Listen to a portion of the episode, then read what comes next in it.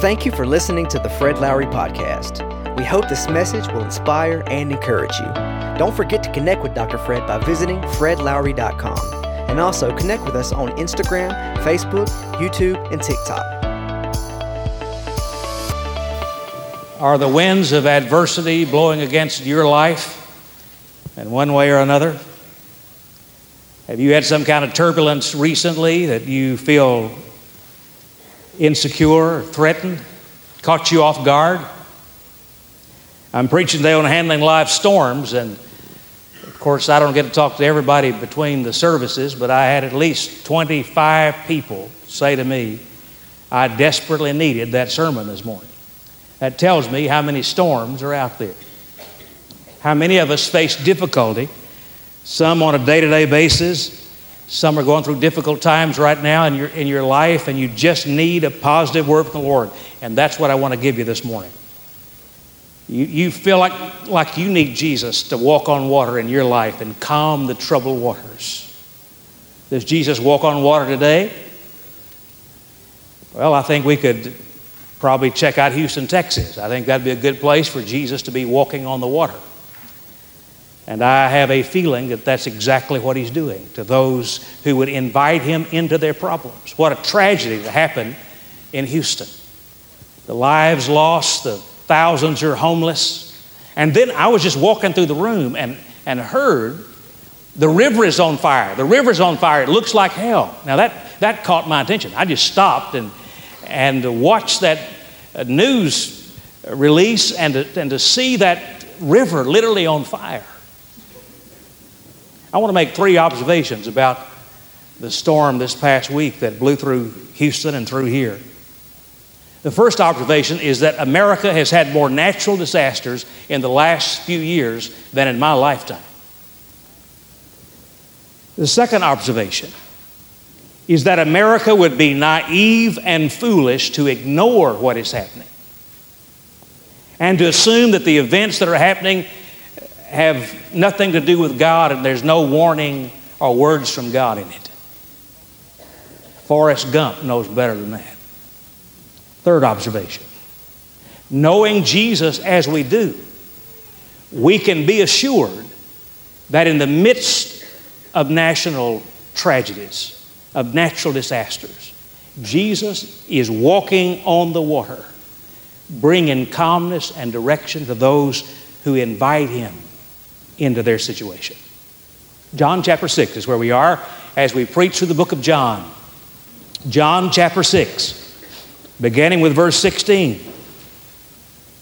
John chapter 6, beginning with verse 16. When evening came, his disciples went down to the lake, where they got into a boat and set across the lake for Capernaum. By now it was dark, and Jesus had not yet joined them. A strong wind was blowing and the waters grew rough. Now, what we have is simply an historical occasion.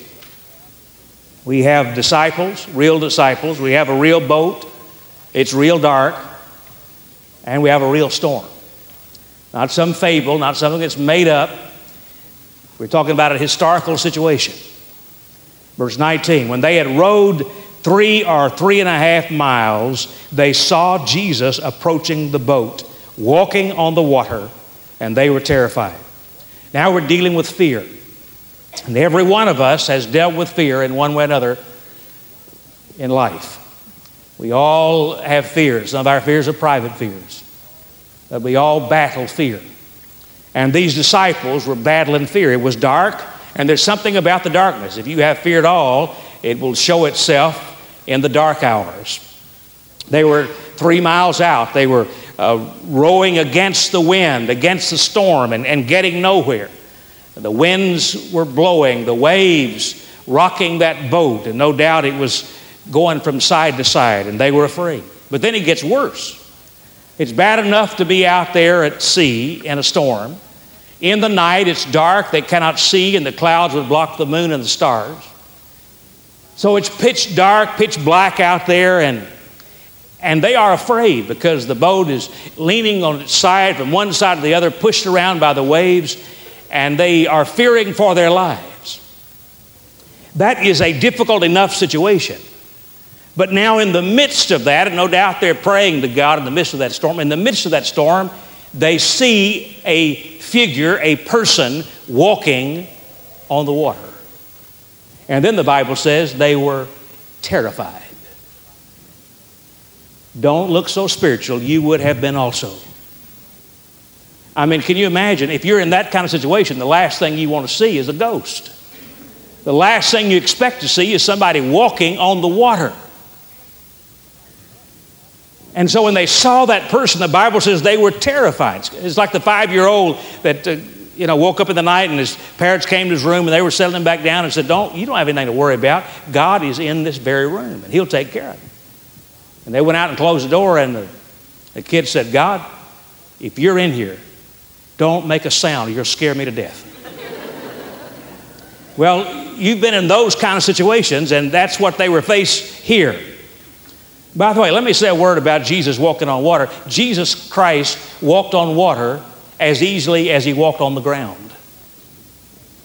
It was as firm as the pavement around the temple underneath his feet. No problem in Jesus walking on water. John 1 tells us that all things were made by him. It's not anything that's ever been made that, not, that was not made by him. So he made everything. He made the Nile River, he made the Mississippi River, he made the Atlantic Ocean, the Pacific Ocean. He made all that. He made the world. And so there's no problem with Jesus walking on the water because, because he is Lord of the water and he is Lord of the waves. Verse 20. But he said to them, It is I, don't be afraid. In your darkness, God speaks to you. In your storm, God is talking to you. And so God speaks. And he said, It is I, don't be afraid. Literally, he said, It is I am. One of my favorite names for God is the God is the name God gives himself in the Old Testament. He says, My name is I am. Whatever you need, he says, that's what I am. You need calmness now with, with your fears, I am calmness. You need protection, I am protection. Whatever you need, he says, that's what I am. So he says, Stop being afraid. It is I am. Whatever you need, I am the one to meet that need. You see, it doesn't really matter what kind of storm you're facing, it doesn't really matter how severe the storm is you're facing. What matters is how your storm relates to the sovereign Savior and whether or not you have invited Jesus into your storm. What kind of storm are you facing? Is it a physical storm, some disease, some perhaps incurable disease that the doctors have diagnosed? What a devastating blow. Is it a marital storm? I don't know anything that drags us down any more quickly than problems within our marriage. When the fabric of our marriage begins to unravel. Is it a financial storm? What incredible pressure financial pressure is when you can't pay your bills. Is it some kind of an emotional storm? Is it a relational storm? Is it an employment storm, the loss of a job, the insecurity of not knowing where the income is going to come? What kind of storm? Verse 21. Then they were willing to take him into the boat, and immediately the boat reached the shore where they were headed. You see, they invited Jesus into their storm. That's the key. That's what I want you to get out of this message this morning. That you need to invite Jesus into your personal storm. Jesus had watched and he had waited. He watched them as they rode, and they rode against that, that violent wind. And they were going nowhere. And if you've ever tried to row a boat, I mean, it, it's, that is hard work. And imagine rowing against a violent storm. But they kept trying to do it. And he watched and waited. And the more they rowed, the worse it got. The harder they tried, the worse it got. And that usually is true in our lives. Now, I want you to listen carefully. One of the reasons that Jesus does not walk into our storms is because we continue to try to do it on our own. We try to work it out. We try to think it out. We try to talk it out. Maybe even to pray it out. But yet we have not turned it over to Jesus and invited him into the storm to see what he wants to do with that storm. And so Jesus waits for us to exhaust, exhaust ourselves. He waits for us to, to do everything we can do until we become desperate and we've used all our resources. And it's a situation now it's hopeless and we turn to God. That's when God walks into our storm. And when Jesus Christ walked into this storm, immediately the wind subsided. And then the, the verse says, immediately they were on the other shore. Now, there's several ways we could interpret that. One is that it was an absolute miracle. If Jesus could walk on the water, he has no trouble getting a boat to the other side. So it could have been that, that with a word, they landed on the other side. Or it could have been that, that you know, going against the wind and in that storm, they, they, they couldn't make any time. They were going in circles. But now the winds had died, they'd stopped, he'd calmed the winds. So it was easy for them to go on to the other side. Or it could have been language of love. When Jesus comes into your situation, it doesn't seem that long until you get to the other side of it. There's something about his presence. And notice they did get to the other side. And that's important for some of you to know because some of you are thinking this morning, whatever I'm going through, I will not make it through it. But you will. When Jesus is invited into our situation, into our storm, he sees that we make it through it, that we get to the other side. Now, I want to say some things about storms this morning.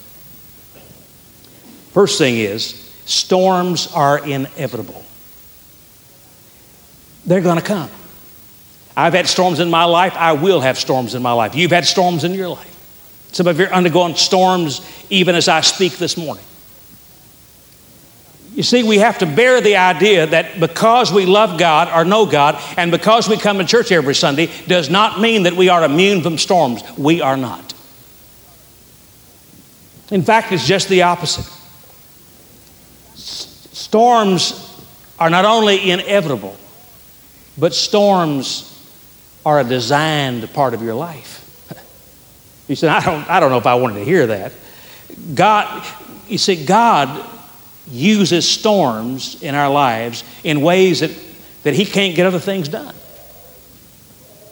And so storms then are essential to God's work in our lives. God wants to, to develop faith. God wants to demonstrate straight his, excuse me, demonstrate his power. God wants to dispense his love. He wants to do all those things. And he uses storms to do it. You see, God has unlimited power. There's over in the, the Matthew passage in Matthew 8 where the, they have the storm, and remember, Jesus is asleep, and, and they wake him up, and they're about to perish, and he calms the sea. It says, He replied, You have little faith. Why are you so afraid? Then he got up and rebuked the winds and the waves, and it was completely calm. The men were amazed and asked, What kind of man is this? Even the winds and waves obey him. So that's what kind of God we have. A God who is in control of the winds and the waves, He's in control of the storms. But He uses those storms in His plan. Storms are essential in the plan of God. That's how we, we develop our faith. That's how we grow strong in the Lord. That's how He shows us how much that He loves us. That's how He shows us His power. You see, God reveals Himself in the depth of the storm. If God wants to do something wonderful in your life, He usually begins with a storm or with an impossibility. That's how He works. Because it is at those times that He has our full attention. Oh, storms do generate fear. That's natural. They're inevitable, they're essential to God's plan, but they do generate fear. We just, uh, you know, we, we're going to have trouble, we're going to have problems, and we're going to be afraid in those problems. Guy got stopped by the police and for not having a tail light. He was really distraught, distressed. And the policeman said, well, I mean, he said, settle down. I mean, it's, it's not that big a deal, it's a minor offense. The guy said, that's not the point. I don't know where my trailer or wife is. So we, uh, we not only have trouble, but sometimes from the, it's, it's even worse than we think it is. And out of that storm, many times, we quickly turn religious. you ever notice that? It's amazing how religious we get when the, when the storm comes. One of my favorite stories is this uh, kid in a little tiny town at one kind of a variety store, drugstore, and he went in there to tell the druggist that he wanted three boxes of candy. He wanted a one pound box and a three pound box and a five pound box, and he wanted all three boxes gift wrapped. And so that was strange to the druggist, you know, and he said it must be some real special occasion you'd get three boxes of candy gift wrapped. And he said, Well, it is. I got a date with this girl I've been wanting to date, and I'm going over to her house for, for supper. And he said, I'm going to, if, if she lets me hold her hand, I'm going to give her that one pound box. If I, if I get to put my arm around her, she gets that three pound box. If I get to kiss her and smooch with her, she gets the five pound box of candy. Well, he went on, he got to that house that night, and, and uh, they sat down at the table, and he asked, could he say the blessing? Well, that sounded strange, but what do you do? You know, they said, sure. So he started praying, and he prayed, and he prayed, and he prayed, and he prayed, and he prayed. Finally, he said, Amen, and the girl turned to him and she said, I didn't have any idea you were so religious. He said, I didn't have any idea your dad is the druggist.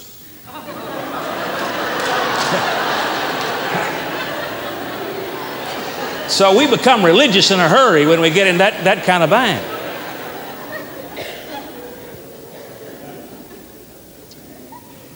Now I want to say some things about Jesus and your storm. Here's the first thing Jesus has sovereign power over all storms. You need to know that. There'll never be a storm that overwhelms Jesus. Too powerful for Jesus to handle. He is absolutely sovereign. That's what the word says. Even the winds obey him. The winds and the waves obey him. He speaks a word, and suddenly there is calm. That's the way he works.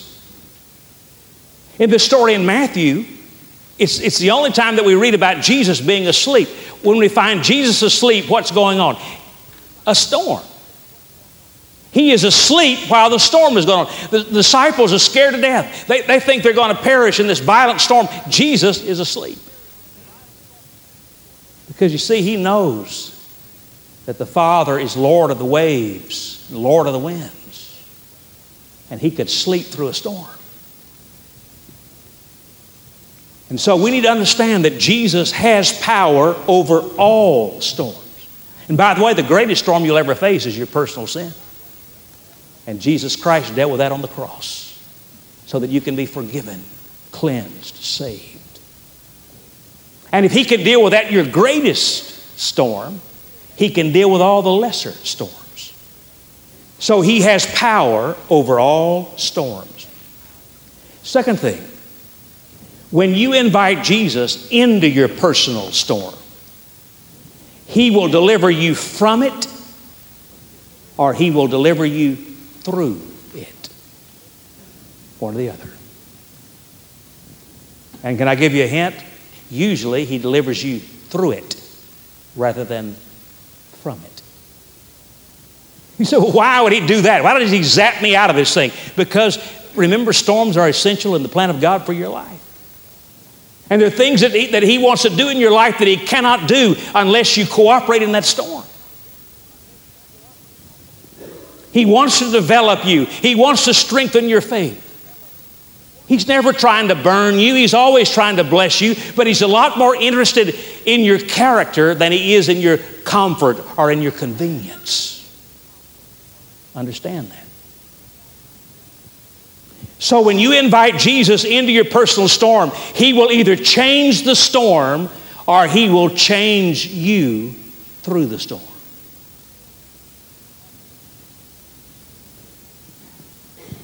And you can count on that. He is a bridge over troubled water. The third thing, Every storm that Jesus allows in your life is purpose driven and gift wrapped in love. Now that gives us assurance. That brings comfort. That every storm that comes into your life is allowed by God. And it has a purpose, it's purpose driven. And it comes gift wrapped in His love. You see, God is the only person who loves you unconditionally, and that'll never change. He loves you with a perfect love. And it's during the storms that He's able to show you how much He really loves you. That means that whatever comes into your life, it comes with His permission and it comes gift wrapped in His love. And what that means for you is no matter what's happening in your life, you can say, I do know that He loves me. God's love need never be questioned. He loves you.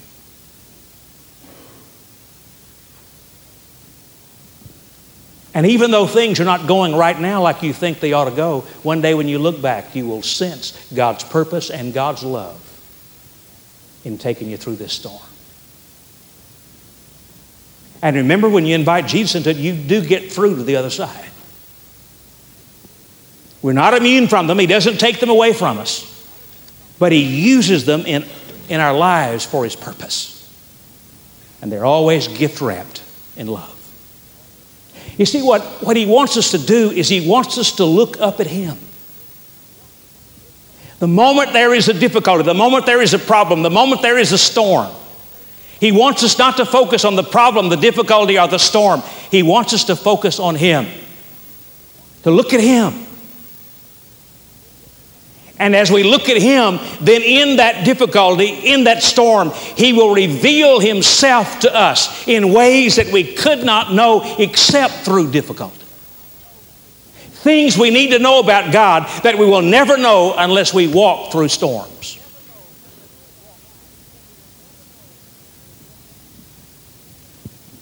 Tell you something else. When we walk through those storms, it gives us an opportunity to trust Him. When we face those situations that we don't know how we're going to make it through, and we just depend upon God, God's power, God's love, what we're doing is we're, we're exercising our trust, our faith. We're saying, God, we trust you.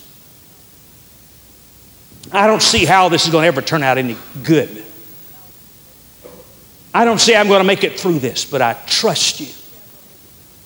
That you're working in my life and you're working this situation and that I'm not alone in this storm. You see, it's impossible for you to ever be alone. And He wants to use these difficulties to draw you closer to Himself. One of the great Psalms is the 46th Psalm. It says, God is our refuge. He lets himself be known exceedingly in the moment of trouble. When trouble comes, the psalmist says, with the finality of an earthquake, with the fury of a storm, with the forces of a flood, with the falling of a mountain, when those catastrophes happen, when those storms come, God is a refuge for his people. Not only is he a refuge for his people, the psalmist says he is one who is available, one who is accessible, and one who is adequate. Now that'll get you through. Can you imagine anything much worse than an earthquake or a flood or the falling of a mountain? What is he? He's dealing with impossibilities. He's dealing with, with catastrophes that are beyond your ability to do anything with. If the mountain falls, what can you do about that except cry out to God? He's saying that in that moment, God is your refuge and that He is available to you, He is accessible to you, He is adequate for you. You'll never, ever face a storm that overwhelms your personal Heavenly Father. And He wants to see you through it. When they induct a, a boy into to manhood in certain Indian tribes. They go through a ritual, and, and part of that experience is the boy is taken out into the, the woods, deep into the woods. And the father helps him set up the camp. And the only thing that he has is a, is a small knife. And he has to stay in the woods, deep in the woods, all night with just that one little knife. The father gets the boy set up, and the father leaves. And then they say that usually those little boys will, will get right in the middle of that little circle, the little camp, get right in the middle, and they'll kind of just scrooch up. They'll kind of just fold themselves up, and they, they just sit there or stand there and, and shiver in fear. Because it's dark and, and they hear all the noises. It's amazing how many noises you can hear in the, the deep of the woods. They hear all those noises, and, and that, that kid is afraid and all he has is a little knife, and he's by himself and he's alone, and it's dark, and the noises of the animals are being heard, and he's just shaking. And they say that many times he'll shake for hours. And it may be two or three or four o'clock in the morning. Out of exhaustion, he just literally falls over asleep.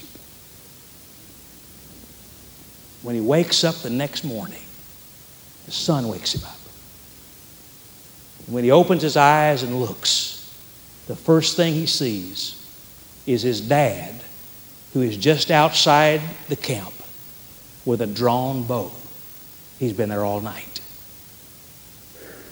And that's a great description of your Heavenly Father, of the Lord Jesus.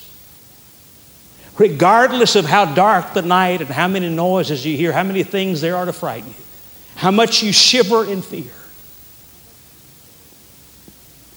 Somewhere standing in the shadows, you'll find Jesus, who is adequate for you, who is available to you.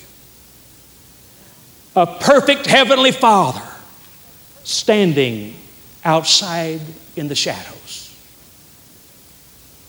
And if somehow we can look to Jesus in those storms, we not only will make it through the storm, but God will use the storm for good in our lives. Handling life's storms. How do we do it? By inviting Jesus Christ into that storm. Thank you for listening to the Fred Lowry Podcast. Don't forget to connect with Dr. Fred by visiting fredlowry.com and also connect with us on Instagram, Facebook, YouTube, and TikTok.